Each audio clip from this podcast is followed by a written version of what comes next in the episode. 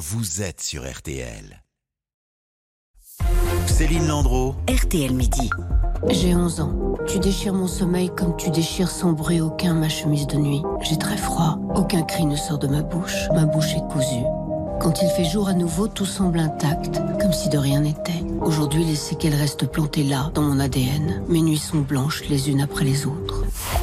La voix d'Emmanuel Béard, l'actrice, qui révèle donc dans un documentaire diffusé le 24 septembre prochain sur M6 avoir été victime d'inceste. Documentaire qu'elle co-réalise avec vous, Anastasia Mikova. Bonjour. Bonjour. Emmanuel Béard qui euh, explique donc qu'elle a été victime d'inceste entre ses 10 et 14 ans. Et, même si elle ne donne pas l'identité de son agresseur, elle a fait savoir que ce n'était pas son père. Alors, elle ne témoigne pas seule hein, dans ce film. Quatre autres victimes, trois femmes et un homme témoignent également. On va y revenir dans, un instant avec vous. Mais d'abord, Anne Le Henaf, de quoi parle-t-on légalement quand on parle d'inceste? Alors, c'est un mot qui vient du latin qui signifie impur. Ça désigne toutes les relations sexuelles interdites entre parents proches qui n'ont pas le droit de se marier. La loi vous interdit de vous marier avec vos parents, vos grands-parents, vos enfants, vos frères et sœurs, les demi-frères et demi-sœurs, oncles, tantes, neveux et nièces. Il n'y a pas de notion d'âge dans la définition même de l'inceste. Le code pénal, depuis deux ans, précise encore plus les choses en ajoutant à cette liste les grands-oncles et les grandes-tantes et en qualifiant ces relations de viols incestueux ou d'agressions sexuelles. C'est une circonstance aggravante quand la victime est mineure. Et chose très importante depuis deux ans, les mineurs sont désormais présumés non consentants.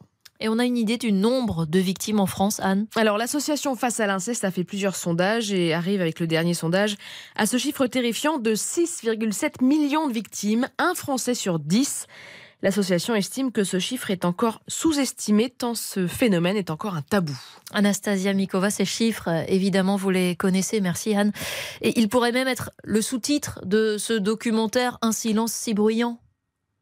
Tout à fait. C'est d'ailleurs un carton qu'on a mis au tout début du film pour tout de suite frapper, frapper fort quand même les esprits. C'est un chiffre qui, qui est abyssal en fait. Je pense qu'on n'arrive pas à réaliser. On dit qu'il s'agit de trop deux à trois enfants par classe dans toutes les classes.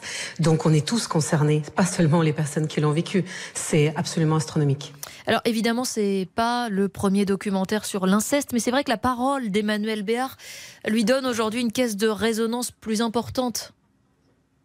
Bien sûr. Écoutez, euh, c'est aussi une des raisons, je pense, qui, qui, qui fait que elle a décidé de parler aujourd'hui. On s'est rencontré avec Emmanuel il y a près de trois ans, et elle m'a très vite dit que voilà, ce, ce, ce témoignage, ces choses qu'elle avait gardées en elle pendant si longtemps, pendant plus de 45 ans, elle voulait aujourd'hui témoigner, en faire quelque chose. Mais son idée au départ n'était absolument pas de se mettre, euh, euh on va dire, en scène dans ce film. C'était plutôt de donner la parole aux autres et de se dire qu'avec son nom, le film allait avoir une résonance. Et puis, euh, au fur et à mesure des tournages, ça s'est déroulé autrement parce que finalement, la parole des autres résonnait tellement fort et trouvait un tel écho chez elle qu'elle n'a pas pu s'empêcher que aussi de, de témoigner d'une certaine façon. Mais avant tout, l'idée pour nous, c'est d'utiliser, si on peut dire, voilà, la notoriété d'Emmanuel et aussi tout ce qu'elle représente en tant que femme engagée pour parler de ce sujet parce que c'est ça le plus important, c'est parler de l'inceste. Vous le disiez, c'est pas un film uniquement sur Emmanuel Béard. Il y a quatre témoins hein, dans votre documentaire des victimes directes d'abus et puis une mère aussi, Sarah, dont l'ex-compagnon a abusé de leur fille. Parce qu'au-delà de l'enfant qui est euh, la première victime, évidemment, il y a toujours forcément d'autres victimes dans l'entourage. C'est absolument fou. Euh, pour vous dire la vérité, nous, quand on a commencé euh, à travailler sur ce projet, on avait des idées comme ça sur les thèmes qu'on voulait aborder dans le film. Euh, et on voulait parler de la justice, par exemple, qui est beaucoup trop lente et, et qui ne répond pas réellement, ou en tout cas pas à la hauteur de, de ce qu'il faudrait euh, aux victimes aujourd'hui. Parler de l'amnésie traumatique, vous savez, toutes ces personnes qui oublient euh, parce que c'est tellement violent que le cerveau, il efface les souvenirs de, de la mémoire. Voilà. Et parler aussi, évidemment, des enfants. Et donner aussi la parole à un enfant, c'était important pour nous.